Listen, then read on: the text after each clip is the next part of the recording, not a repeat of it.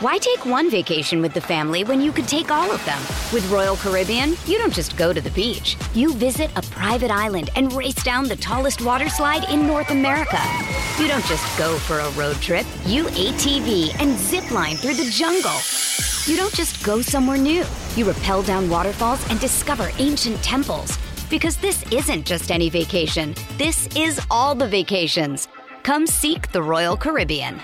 Ships Registry Bahamas.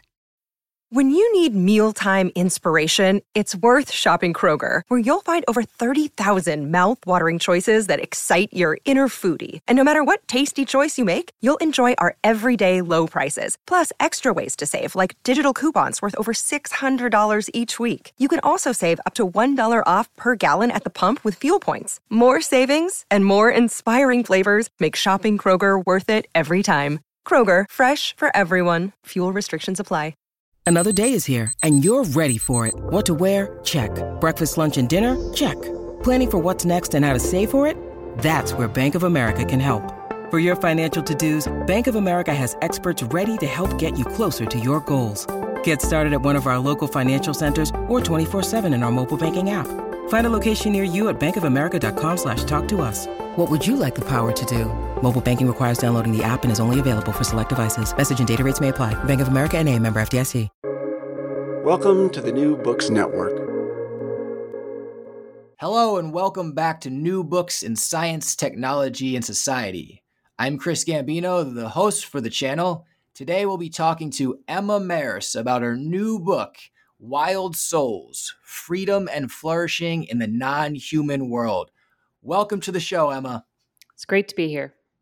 Well, the book has certainly got a lot going on, but first let's talk about you. Tell us a little bit about yourself. So, I'm an environmental writer, I'm a freelancer. I started my career working for the scientific journal Nature in their Washington, D.C. office, reporting about sort of the, the, the world of science and also scientific discoveries. And my particular beat included conservation biology and ecology. Uh, so after I went freelance, I kept going with those fields because I'd become really interested in the things they were finding out, but also in the sort of values that were woven into those fields in a different way than in most scientific fields. And a lot of my work um, since then has been about the question of the values at the center of conservation. And this book is no different, except here I also talk about animal rights and animal welfare. So I sort of expand my focus a bit.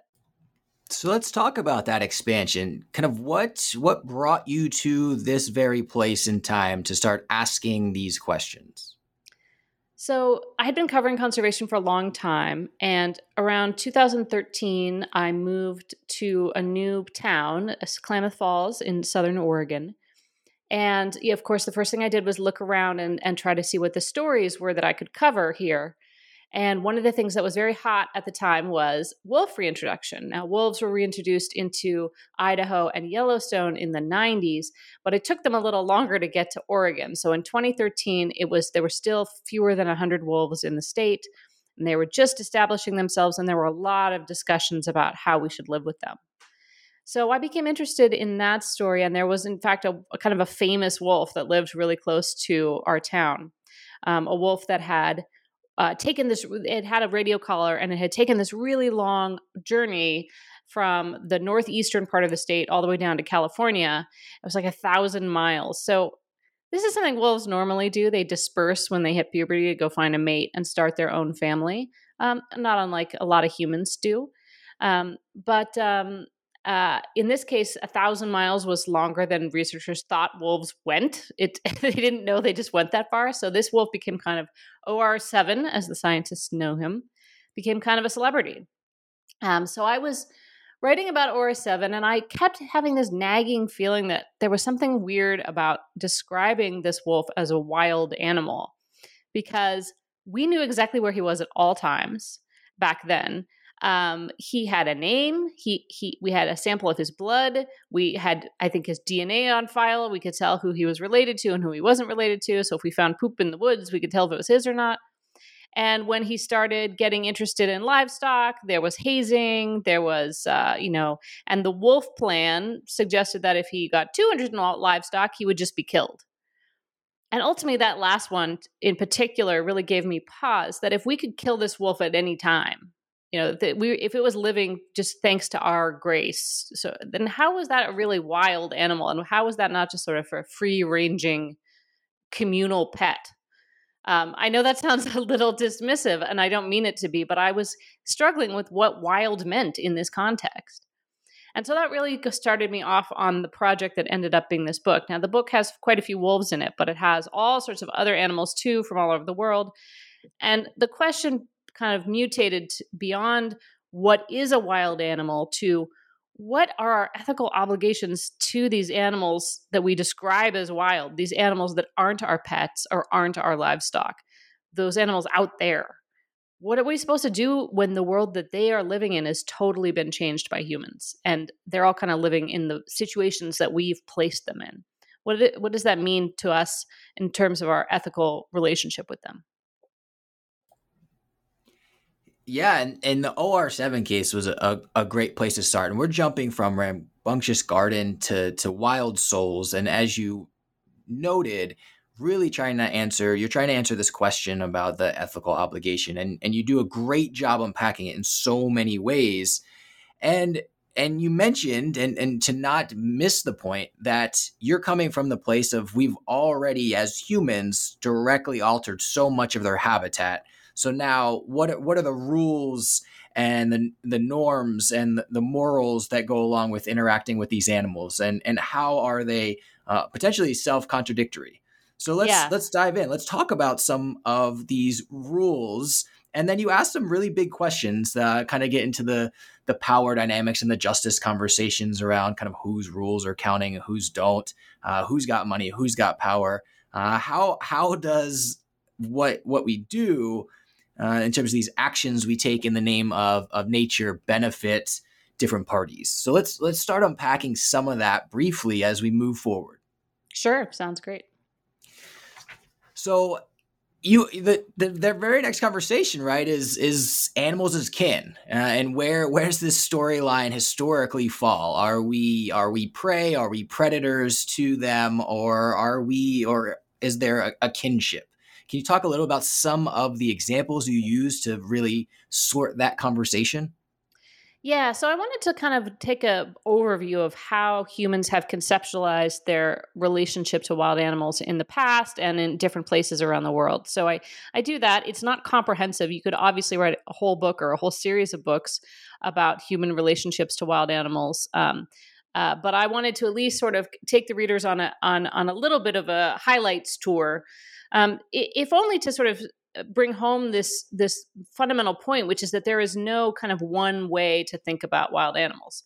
So obviously our remote ancestors related to them in a very sort of um, just a bunch of animals out there interacting kind of way. Uh, you know uh, back in back many many eons ago we were prey and we were also predators and and we were just one animal among many sort of mixing it up out there and I think it was only pretty recently in our history that we started seeing ourselves as somehow different than these other animals. And there's certainly cultures where human exceptionalism is still not a thing, where where humans are still just seen as one animal in this kind of web of prey and predators and, and cooperation and sort of mutual assistance. You know, there's there's all these relationships you can have. Um, but this idea that humans aren't an animal somehow uh, did become a powerful one in Western thought. So I talk about that quite a bit. Although I also kind of do a little bit of uh, pushing back against that. There are even places within the sort of Western Christian based culture where we where we do think about individual animals like they're kind of people with agency. So I have this whole interlude where I talk about this medieval practice of putting animals on trial for crimes. Um, and it's r- ridiculous in some ways, but because the idea that they could be morally or responsible for their actions doesn't seem to to go with what we know about animal cognition and so on now. But at the same time, it shows that we eh, the humans at that time really did see these pigs and donkeys and even insects in some cases as actors in the world with agency who could make choices and sometimes made the wrong ones so it was a really interesting. I mean, that kind of the the sort of historical and cross cultural research for this project was so fascinating, so much fun, um, and I kind of came out of it thinking that human exceptionalism as in okay so as in my last project rambunctious garden which was my first book there i talk about all of the sort of i think errors in thinking that flow from this sort of humans aren't part of nature dichotomy this human nature dualism and and that crops up again here right? The the if we treat animals in a in a way that flows from the idea that we aren't animals it often leads to dark and bad places.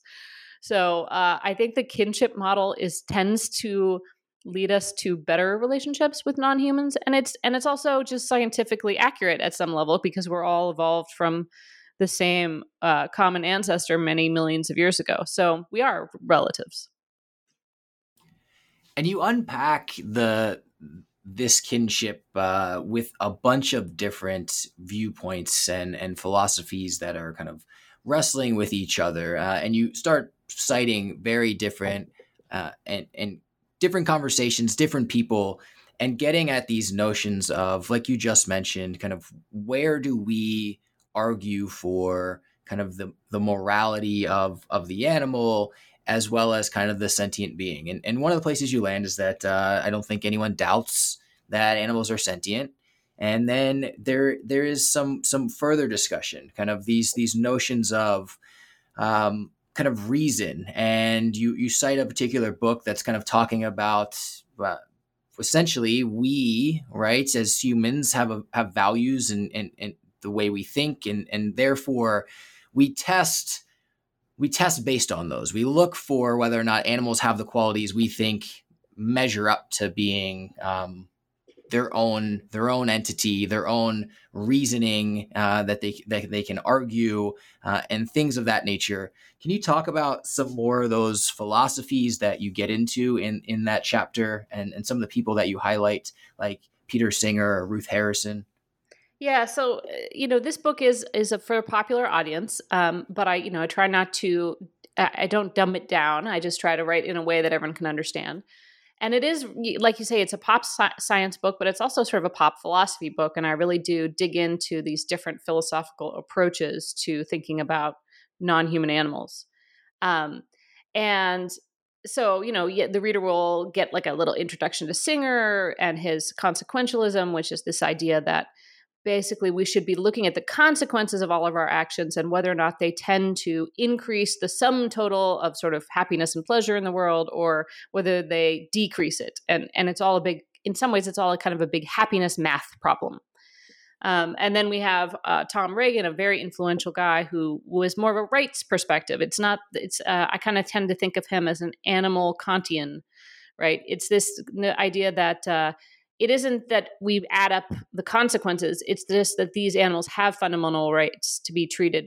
well and we can't break those rights we can't infringe on those rights um, so sometimes you get a different uh, different advice if you have a, a moral conundrum and you go to c- kind of think about it through Peter's lens, Peter Singer's lens, than you would get if you thought about the same conundrum through Tom Regan's lens. And I talk about other philosophers like Lori Gruen who say that it's actually not so easy. There's not just one simple rule you can apply to every case. Uh, she she uses the phrase entangled empathy to describe a kind of a more complicated case by case process where you take into account your emotional reaction to the situation as well as the, uh, the consequences and you also take into account your own relationship with the particular animal in question which i think is really interesting and i think actually lori gruen's account of how to make ethical decisions maybe does a better job of of sticking closely to what we actually in practice do do to make ethical decisions. Uh, you know, the research shows that when we make decisions about what to do in ethical problems, we use a lot of our emotional processing to do that, as well as our rational processing. So, I mean, maybe Peter Singer himself can do it all with his rational brain, but I think most of us do use our emotions as part of our toolkit and I don't think that's necessarily a drawback. I think our emotions often alert us to important features of these ethical conundrums. Anyway, these are just three, and uh, there's many more. There's a lot of contemporary philosophers that I uh, interviewed for the book, uh, including Clare Palmer, who I think is brilliant. Uh, she's at Texas A&M, and I work with the work of Martha Nussbaum, who I also think is really brilliant. Um, so but I but I, but it, for for listeners who maybe are a little not sure about philosophy, trust me, like I present this stuff in a way where you'll be able to understand it very easily. And the secret to philosophy is it isn't actually that arcane.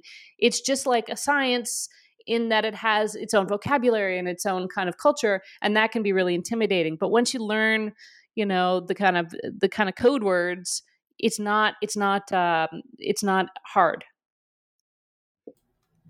I'd agree with your statement. It you you give a very o- big overview of what's going on, and and it actually is very engaging to to bring us into kind of what are the conversations at play, uh, and and more so philosophy than than science, but but definitely in science, uh, you have the the name matters, right? They're always referring to like Kantian, right? The name matters because it it ties you to a particular idea.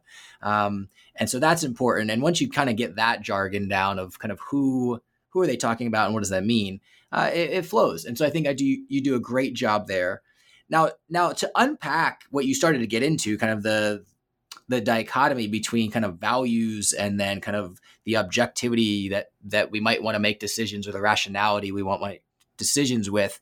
Uh, you you go back to a, another kind of wolf case uh, that's in the state of Washington that uh, really, I mean, broke my heart in a, in a lot of ways to, to unpack that. And I was in the Pacific Northwest, and I probably should have known more about what was happening at the time.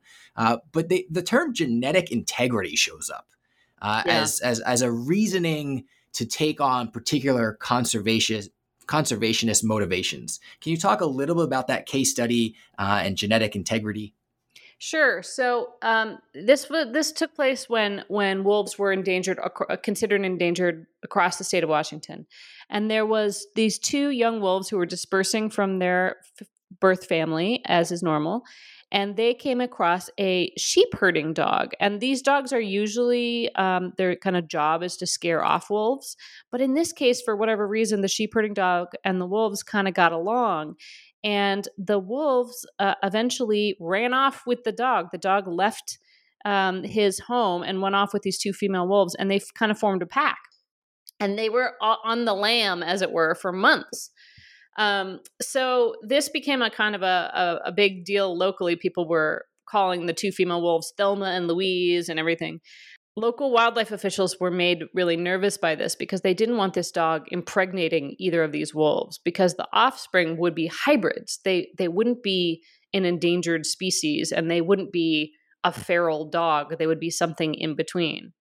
Um, and so, you know, it became uh, a, a sort of like an existential crisis for the Department of Wa- the Washington Department of Fish and Game, and they were able to track these this little pack because one of the wolves had a collar on, and when they found them, one of them was pregnant, and so they they essentially uh, gave her an abortion and then sterilized her.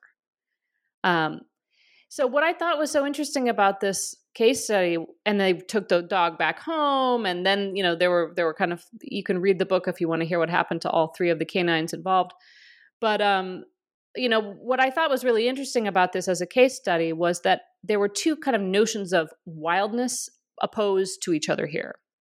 One is this notion of genetic integrity, that the, the genome of these wolves was somehow wild, not domesticated, that it wasn't tainted with dog genes. Therefore, it was a wild genome that needed to be, its sort of purity needed to be protected from this hybridization event. But then there's this other notion of wildness, which is that you're wild. You get to do whatever you want. You don't. You don't have people tell you like caging you up or telling you who to mate with or whatever. And in that case, that notion of wildness as autonomy was completely violated. You know, these these animals had decided that they were going to be a family, and the state of Washington was like, "Oh no, you're not."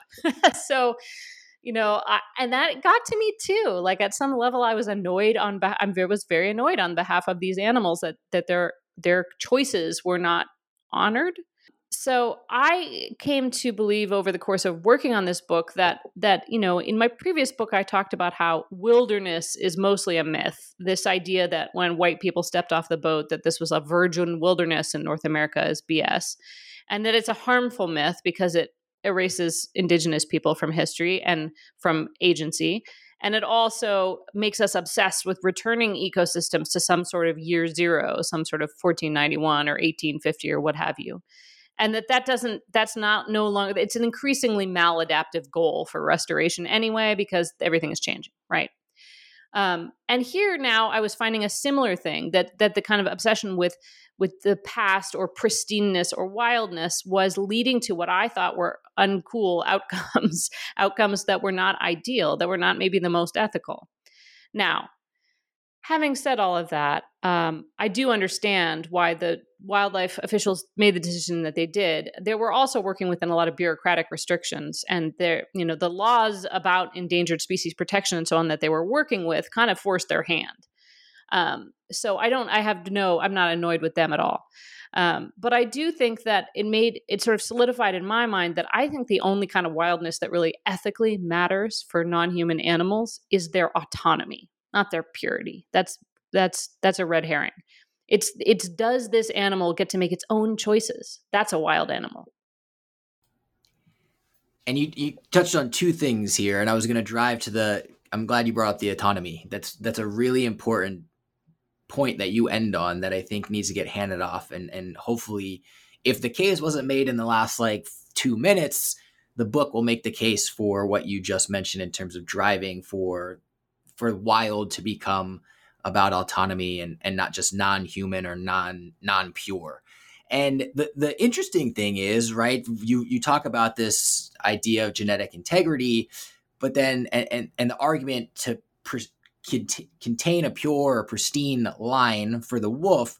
But at, at the same time, right, you start to wrestle with this notion that human influence is woven into genomes and the lives of species. Yeah. And and that that's in itself a conundrum, right? We're arguing that we need to maintain that that we don't want these dogs to the the wolf and the dog to mate, but how do how have you seen in your conversations and getting the the book going people recognize or or unwilling to recognize for in another case that that human influence is potentially woven into these genomes and, and the lives of these animals. Yeah i mean i think that you know so many of us were brought up with this idea that natural means that human you know lack of human influence and that natural is the good that, that we should be pursuing in all of our conservation or environmental action. And that sort of baseline understanding can be really problematic because it tends to lead us to solutions that simply just involve removing the human influence. That's always often our go to solution whenever there's a problem. We're like, we'll just put it back to the way it used to be. We'll just undo whatever humans did. Um, and I think it's increasingly recognized that that that human influence on the planet has been massive and pervasive and and also goes further back in time than we used to think you know i think more and more people now have even heard of this the pleistocene extinctions and the the concept that humans in uh in sort of pre in you know prehistorical times probably had a ha- hand in a lot of extinctions that changed ecosystems radically in North America and and around the world too Australia New Zealand um, uh, the kind of the later a place was discovered by humans, the more profound the fact is. Um, so, uh, you know, I think people are slowly coming to absorb this information, but I think it's still the case that often our, our kind of knee jerk reaction is to try to go backwards or undo what humans have done. And I think, and and also to withdraw or remove humans and I think this is just not the right approach, right? I, I think what we, you know, take take a think about almost any wild animal has been living in an ecosystem that's been shaped by Pleistocene extinctions, by land use change, by uh, rising temperatures, rising carbon dioxide concentrations. That's been bisected by roads. The volume has been turned up with noise pollution. The lights have been turned up by uh, air, you know, by light pollution. Everything has changed, and and scientists are finding more and more instances of how animals have genetically changed to adapt to these new conditions you know? There's behavioral plasticity which i think is bigger than we expected in terms of oh um, there's noise pollution so i'm going to change the pitch of my mating song. Or oh there's a bunch of people here now? Okay i'm going to i'm going to just go nocturnal. I'm going to change my lifestyle to to to go out during the night so i don't run into as many people.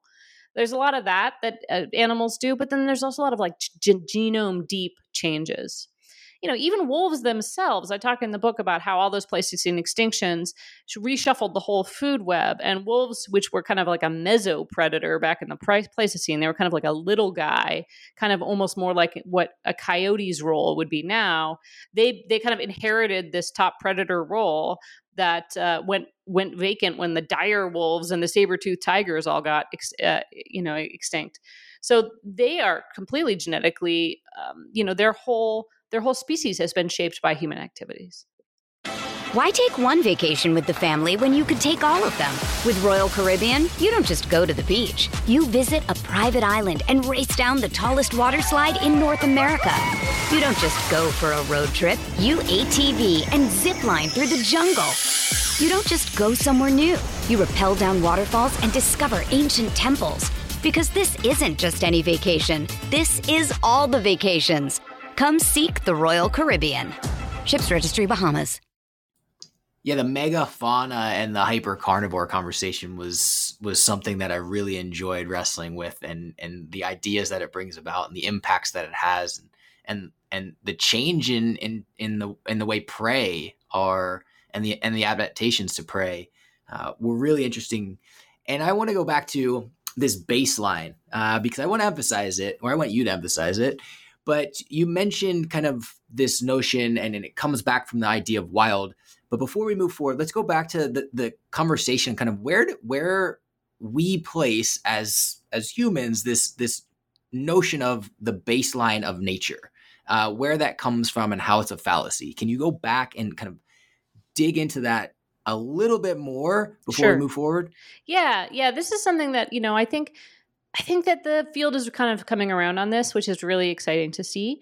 Um, but I do still think that lots of uh, people in the lay, pu- you know, just sort of the general public are uh, these ideas. that it's good. To, it's good to kind of keep talking about this. I think, right? So, I think a lot of us grew up with this idea that. Um, you know, when Christopher Columbus stepped off the boat, and North America and South America were vast wildernesses, lightly populated by a few native tribes who lived in harmony with the nature and basically had no effect on the ecology. They just kind of lightly creamed off a few resources.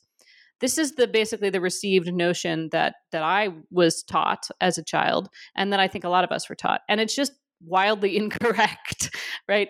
North and South America were very densely populated with with like cities and roads and trade networks and and the land management that happened was extensive. It was, you know, you might have heard about Native Americans burning the prairies to keep them a grassland and to keep the game there and to keep get new new growth of useful plants. And that is that's just one example of the kind of thing that was happening coast to coast and all up and down the Americas, and in all other places too, in Australia, in New Zealand, other places that had been colon that were eventually colonized. There were also all a lot of land management strategies, and I really enjoy like before COVID, when I did more traveling to give lectures, one of my favorite things to do is if I was going to a new place, I would uh, dig in and try to learn as much as I could about that pre contact environmental history. Um, and often, you know, it's hard to find, like it's buried in weird old obscure anthropology journals, but you can find it. Like I went to San Diego to give a lecture and I found out all about how the native people there had um, these big oak gardens, and they they would they'd have them in one place, and then hundred years later, the climate would have changed slightly, and they'd move the oak uh, orchards to a new location where they would do better. And they moved prickly pear cactus from inland deserts all the way out to the coast because they were a food resource, and they also used them to make fences around their villages, which is pretty brilliant because they're all spiky. Um, and they had these whole grasslands that they had set up um, that were like and when spanish explorers got there they were like oh it looks it looks like fields. It looks like agriculture. But they didn't take that last step and say oh it is fields. It is agriculture. This land is all being managed. They just couldn't believe that these people were capable of doing that and there were these subtle differences like the you know the orchards weren't planted in in rows for example so they were like oh look at these oaks how handy that they all grow right by the village you know like they just couldn't see it um so yeah so the north and south america most of the world has been radically changed and managed by humans for thousands of years. That's the baseline. You know, that's that's the truth. And yet we still you know decide whether a place is natural or not or or in good shape or not or has ecological integrity or not by comparing the way it looks now to the way it looked in some year X. And that year is different in different parts of the world, but it's often very much pegged to when the first white people showed up because they saw themselves as the only people on the planet with any real agency. So for the and made sense that they would see any changes that they made to the landscape as somehow unnatural, whereas any changes that the native people made to the landscape, they just kind of lumped that in. There's a famous quote where some North American ecologist says that their native changes to the ecosystem were like the changes of beaver or deer. They didn't count. So they're basically saying they're like non-human. So I'm, you know, I think that field is very much wrestling with this right now. I've been doing some some academic work on this as well, writing about ecological integrity and and in genetic integrity in the environmental ethics literature, and also getting some of it published in the in like the restoration and conservation biology literature to try to keep these conversations moving. But there's still lots of policies and stuff that you know uh, there's a lot of, of state and federal uh, national level agencies that that use measurements of ecological integrity to prioritize where parks should be. And those measurements of ecological integrity, when you unpack them, they're basically counting species and comparing them to what species were in that exact same spot in 1850. so I appreciate you bringing back that baseline conversation, taking a segue a little bit, but it's really relevant to the points and arguments you're making about this idea of wild, this idea of natural, and kind of where we decide to make changes and how we adapt and or how comfortable we are with change. And I want to bring it back to to the animal side of thing, and I also want to unpack a little bit, or at least discuss uh, this notion you've been talking about this dichotomy between non-human or and, and human, and and and natural and and non-natural. But for those who are listening and and might be wrestling, this might be new for them. I want to bring up the the points that you make. So you you make two kind of connecting themes here. One, you say we can we can revel in the non-human without disdaining the human, right? And so that's some of the arguments you've been making is that human influence has happened. Uh, we just discussed it, right? Uh, the original indigenous populations were were making an impact, uh, and it's not necessarily good or bad. They they have an impact. And so you're arguing that it's not going back, it's not pausing, it's not stopping, it's not, it's, it's we just have to navigate those. Uh, but then at the same time, which is really important, right? You're not, you're not just like ultimately pro humans can do whatever they want. Yeah. Uh, you talk about that uh, rejecting this dichotomy uh, does not mean condoning all human actions because as animals, everything we do is natural. Uh, that using natural as a substitute for good is the problem here, not the solution. And that is quoted directly from page 66 of the text. Can you talk a little bit more about how you kind of move from we have an impact, uh, but that doesn't mean we get to do whatever we want?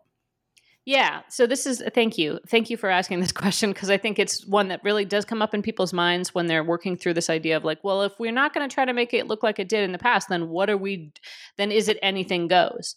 And the answer is no, it is not anything goes because there are still lots of other values out there in the natural world that we want to try to protect and preserve beyond this quote unquote naturalness or this lack of human influence, right? There's diversity, there's complexity, there is, you know, just abundance of non humans. So we want uh, our our world to have lots of different species in it, and we want those populations of those not of those other species to be robust, and there to be a lot of them, and we want them all to be interacting in complicated and interesting ways, and we want them to, as much as possible, to have their own individual autonomy out there in the world. So we can try to to do all of those things without falling back on this notion of natural or this or this idea that we have to r- subtract humans from the equation to get there. Um, you know, I think a lot of people have been reading Robin Wall Kimmerer's book, Braiding Sweetgrass, and this is ultimately her message here: is that the the way to to solve our environmental problems is not to withdraw; it's to have better relationships with the non-human world. So that doesn't mean anything goes because you're still not allowed to have crappy relationships that are exploitative and destructive and that ultimately are going to lead to the extinguishment of the non-humans, right? You you want to have relationships with the non-human world that benefit that are mutualistic, right? Rather than just exploitative. So um, I think that that is a really exciting way to proceed. And I am very excited that people are more and more getting on board with these ideas. So, does that mean that environmental history is totally irrelevant when it comes to management? Absolutely not. Does that mean we should never try to make things look like the past? No, it doesn't. There's certainly cases where we might want to say, hey, you know, there used to be this this uh, let's say there used to be an like a, an indigenous oak orchard kind of ecosystem in this area that in the past ecologists thought was just a natural oak grassland kind of deal. And now we realize that it was actually probably a managed system. But like that doesn't mean we can't want to restore that and have that and celebrate that and maybe even start harvesting some of those acorns and eating them again. Um, we can totally look to history. We can totally engage with the traditions of the land.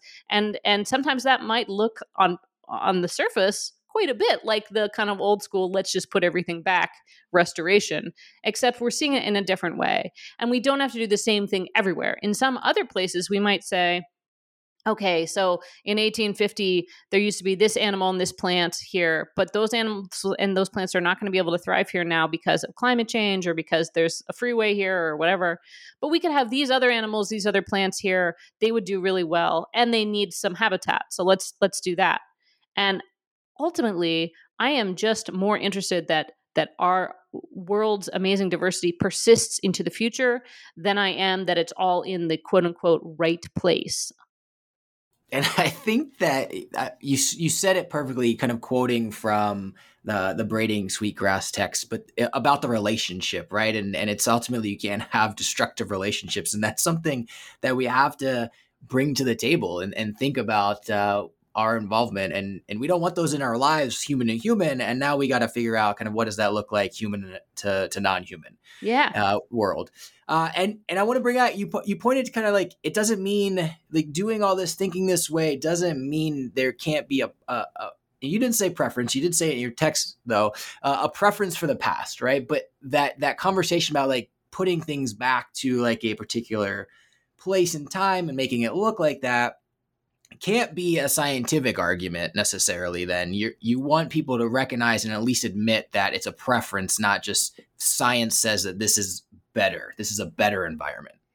Yeah that's right. I mean you know i think there was a phase where ecologists or restorationists would say the correct state of this ecosystem is such and such because that's what it looked like. And there still is that eh, that kind of strain you know you still see these sort of ecological assessments where they say well this is this site is intact this site is degraded. Those kinds of words sound scientific but they are but they're premised on the idea that the intact system is the superior morally acceptable good system. And that's but it's all pegged to a cultural baseline and that wasn't being acknowledged and it was driving me bonkers and that is why i wrote two books about this. So that it that we acknowledging that this is a cultural preference or or a human preference that we want this to look like it did in a certain time that doesn't mean we can't do it. It just means that we have to admit that that ecology doesn't tell us that we need to do, make it look like this. Absolutely and i appreciate you unpacking that point. Uh, biodiversity, you said that can be one of our big goals. So now let's let's blow some minds a little bit more. I'm going to ask the question because you made it a chapter title. Uh, are species valuable? Yeah, this is a this was the most difficult part for me in writing this book because the notion that an extinction is bad and that species are good is is so fundamental to not only my worldview but to my personal identity. You know, this is something that's like really deep to me. And yet, when I started really digging into the environmental ethics literature about the the value of biodiversity, I found myself in a confusing position. So there's more than one type of value, and I, t- I unpack them in the book. But but very briefly, you can divide value up into the sort of two categories the instrumental value, the value that something has because you can use it. And then there's the sort of intrinsic value, and that's a value it has just for being itself. And I think most people who care about the environment are interested in that intrinsic value. Um, they are you know, even kind of sometimes contemptuous of people who value nature because you can chop it down or you can eat it or you can hunt it or you can you, but at, at, the same time, you know, uh, the, the, values like um, wetlands filtering water or um, providing uh, buff, you know, mangrove swamps providing buffers for storm surges, like these are not these are not things that these are definitely things we should pay attention to and protect. This kind of instrumental value can be substantial, but most people's heart is really in the intrinsic value half of that equation, and that's where my heart was as well. Um, but then you get into complicated ethical questions like is it still intrinsically valuable if there's nobody around that values it intrinsically? Is it somehow a sort of a metaphysical property that it, that exists in the biodiversity itself or is it because there's lots of people and lots of non-human eh, sentient creatures that like biodiversity that it's valuable?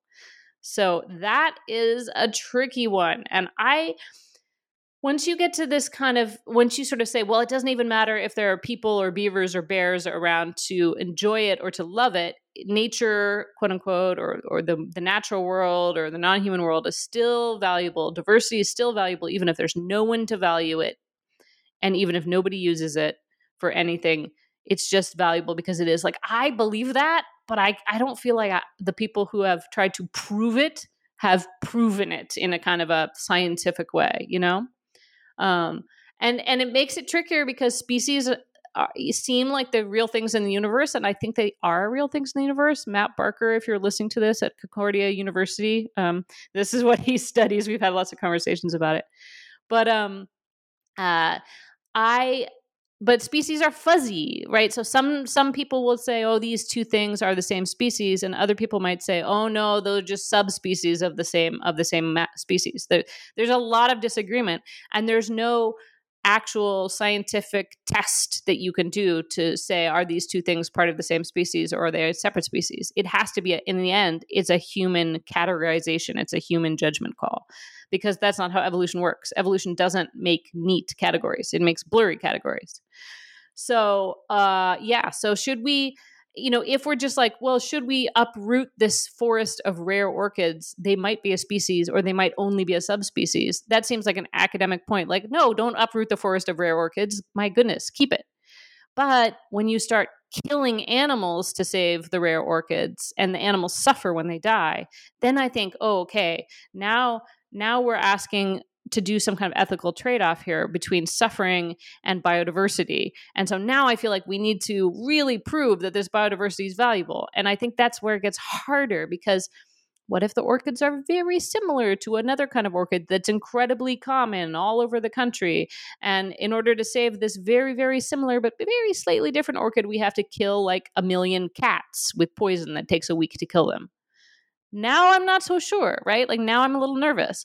So I think that what I really I'm not I don't give answers to these questions to these kind I give answers to some questions, right? Like I have a chapter about zoos and I'm like, mm, no, some of the stuff they do in zoos is not okay. But in this case, I don't think that I can give answers because the I think it has to be a case by case ethical decision making process.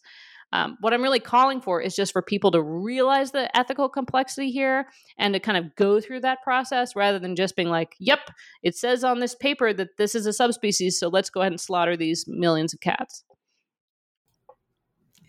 Yeah, it, it you do open up a lot of conversation, but you start with kind of people's baseline for what they might be valuing or the typical way to value, which comes which has essentially a number value, and you talk about kind of in uh, not in this chapter per, per, per, se in terms of invasives, maybe a little bit, but you talk about more endangered species and, and why they might become more valuable based on kind of the the equation that goes along with it. Can you talk a little bit about kind of how you've shifted uh, and you talked about it just a bit ago, but talk about the baseline of, of how most folks are considering that there's a there's a higher value for something endangered based on this kind of equation so, people in the conservation world are mostly interested in keeping the kinds of life that exist flourishing.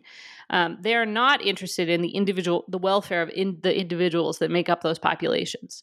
Um, and well, I mean, they might, as as individual people, be interested in animal welfare, but as conservationists, that's just not part of the um, part of the field, part of the discipline. Animal welfare is, is not really part of the discipline. So, um, you know, so for a conservationist that's worried about extinction, a really common species, an individual of a really common species, is not worth very much.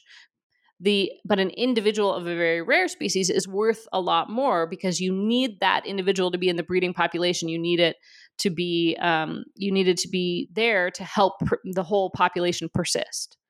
So actually, one thing that is interesting about this valuation system is that it does mean that once an individual animal, for example, is no longer breeding anymore, it, it becomes essentially useless from the conservationist point of view because it's no longer going to contribute anything to future generations, which is why you get things like this the Cecil the lion controversy, right? Because there's a whole other group of humans out there that don't think about primarily about species and populations and extinctions. Their primary focus is about the happiness of individual animals.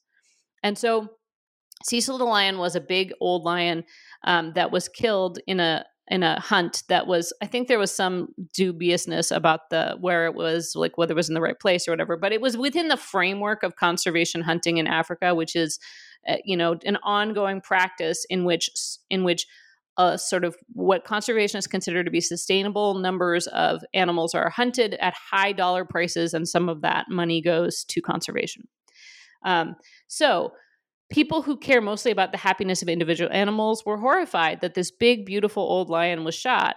But conservationists really, I mean, people who are mostly oriented towards the conservation perspective really didn't care because he was no longer breeding. He was done. He'd been ousted from his his uh, his his pride, and he was like at that point essentially surplus to requirements. So I think that a case like that shows how different these two different ways of thinking are when it comes to these kinds of these kinds of ethical decision making conundrums. And what I wanted to do in the book was help people who who care about both of these things, who care about extinctions and they care about the happiness of individual animals. Like how the heck do you do you live that life? Like what how how did, what does that look like? How, can you can you have both of those things at the same time? And one thing you start to unpack and move towards is the notion of compassionate conservation, and you kind of detail your experiences and your time spent uh, in Australia. And as we're coming to a close, I've got a couple more questions, but if we can briefly, can you talk about your experience working alongside um, in Australia, folks focused on compassionate conservation, and a little bit about that that case study and the dog fence, and uh, another kind of, in my experience, kind of heart wrenching story. Yeah, so Australia is a. Uh, end up going to Australia twice for this book because it's a place where a lot of these ethical conundrums are really playing out because one of the dominant for drivers of extinction in Australia is introduced predators, cats and foxes, um, and rats too, but cats and foxes are really uh, the focus. Um, and they also, so they do a ton of killing there, conservation killing. They also do a lot of killing of exotic or introduced species like horses and donkeys and camels. Um, and they also kill dingoes, which are uh, sort of introduced, but they were introduced like 3,000 years ago. So they're also kind of native. It's a very much a gray area. So there's just a lot of killing of animals there. And so it just seemed like a place where I, I needed to go to understand some of these questions. And I spent some time with a group of compassionate conservationists. That's this term they've invented. And they're trying to figure out how you save species without doing without killing anybody, without killing any animals. And it's it's it, was fascinating to just to, to hang out with them, to to see the world through their worldview, and to kind of go through all these hypothetical examples around the campfire with them. I do think that like um, there are places where I, I, I, there are places where I disagree with them this uh, notion that there are, are never acceptable there's never an acceptable way or time to kill an animal to achieve other goals. I think that's i think that i do think that i'm willing to kill animals sometimes to achieve certain goals like saving a species.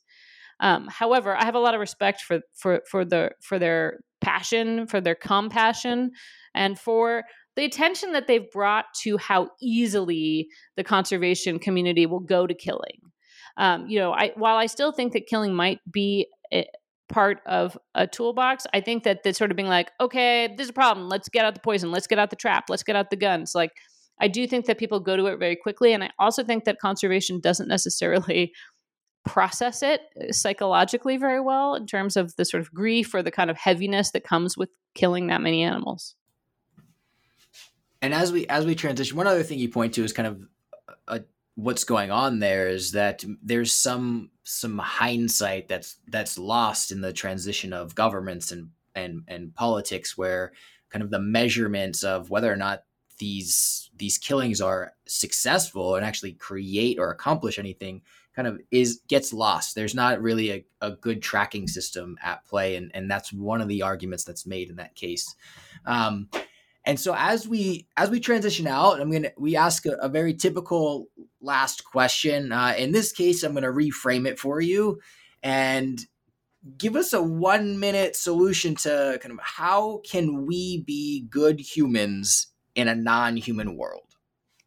Great. So I think this the secret to trying to achieve this is first of all realizing that you're never going to be perfect. like there's in some of these questions like should you kill a bunch of cats to save a rare native species? There isn't an answer that doesn't involve um, some kind of painful action that you're going to feel that you're going to feel bad about. Um, if you decide to do the killing, there's some grief that goes along with that. And if you decide not to do the killing and the animal goes extinct, there's some grief that goes along with that.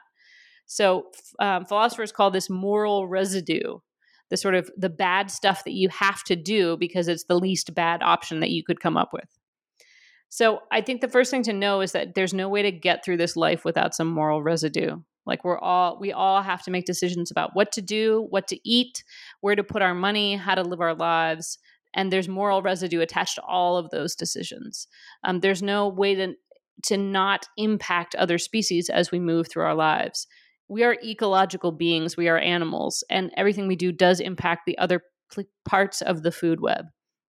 So I think the best that we can do is to try to be thoughtful about our decisions, to try to keep the autonomy of individual non humans in mind as we make our decisions, to try to protect the biodiversity of life, and to try to balance all these things with humility, knowing that we're not always going to make the right decision. We're not always going to um, achieve our goals, and sometimes we're going to mess up.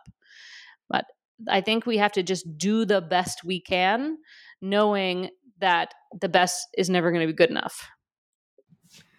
Well, I really am thankful, Emma, that you put your wrestling into words and on paper. And thank you so much for joining us. It's been a pleasure.